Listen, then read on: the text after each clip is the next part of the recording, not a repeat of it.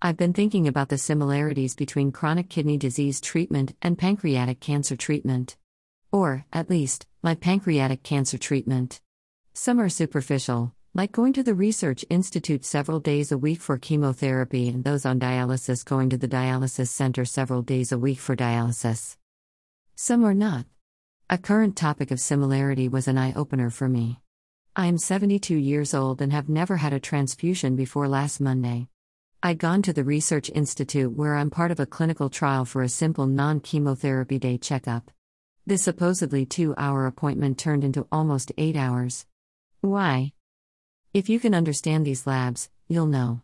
If not, no problem. You know I'll explain. Component Your value standard range RBC 2.2310 6 UL 3.50 to 5.40 10 6 UL hemoglobin 6. 8 grams slash DL 12.0 to 16.0 grams slash DL hematocrit 19.7% 36.0 to 48.0% RDW 16.0% 11.5 to 14.5% platelets 15K slash UL 130 to 450K slash UL. Let's start at the top of the list. RBC stands for red blood cells. Medicine Net at https colon slash slash www.medicinenet.com slash script slash main slash art.asp. Article key equals 5260 tells us. Red blood cells, the blood cells that carry oxygen. Red cells contain hemoglobin, and it is the hemoglobin which permits them to transport oxygen and carbon dioxide. Hemoglobin, aside from being a transport molecule, is a pigment. It gives the cells their red color and their name. The abbreviation for red blood cells is RBCs. Red blood cells are sometimes simply called red cells. They are also called erythrocytes or, rarely today, red blood corpuscles.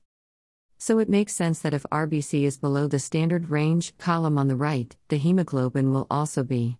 And where are RBCs produced? Let's trot on over to the National Institute of Diabetes, Digestive, and Kidney Disease, NIDDK, at https colon slash slash www.niddk.nih.gov slash health information slash kidney disease slash anemia for the answer to that one. Healthy kidneys produce a hormone called erythropoietin, EPO.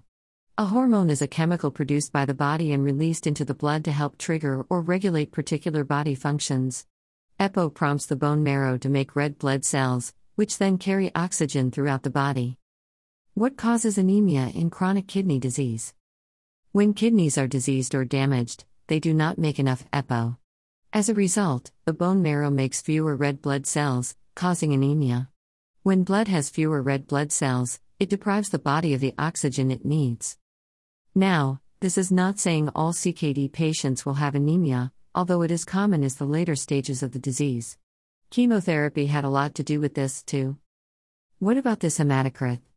What is that? I went to the University of Rochester's Health Encyclopedia at https colon slash slash www.urmc.rochester.edu slash encyclopedia slash content.aspx. Content type equals 167 and contended equals hematocrit for help here.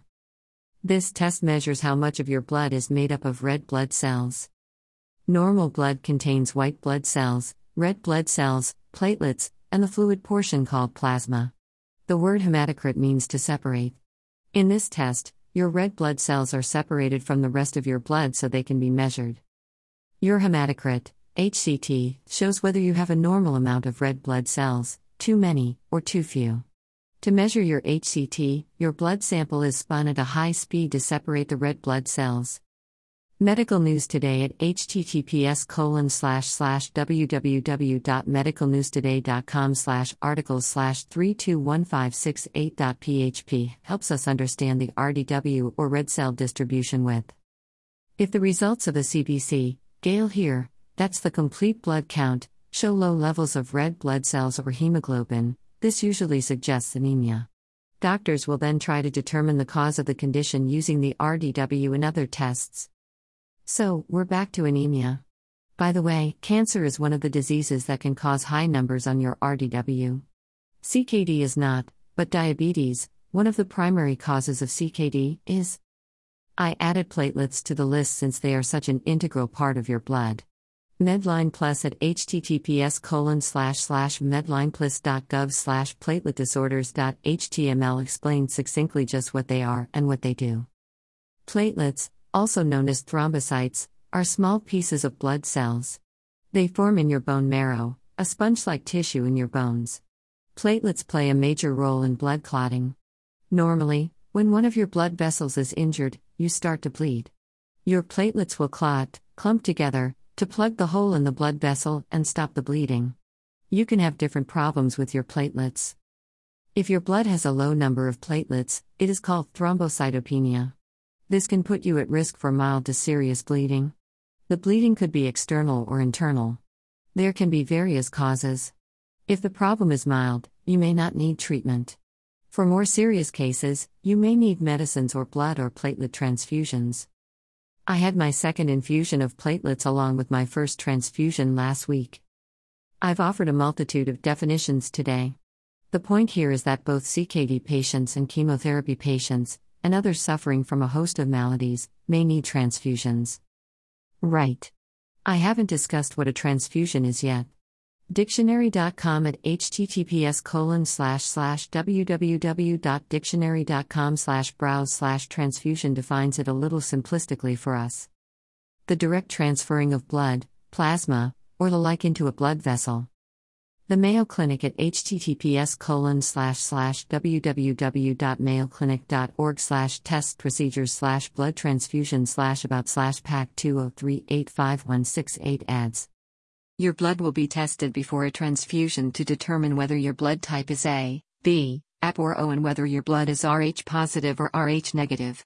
The donated blood used for your transfusion must be compatible with your blood type. That's when we discovered my son in law and I have the same blood type. Nice to know. Just in case, you understand. Before I leave you today, I want to remind my USA readers that this is Memorial Day. Having married a veteran, I now understand that we are honoring those who gave their saves to preserve ours no matter how long ago or how recent.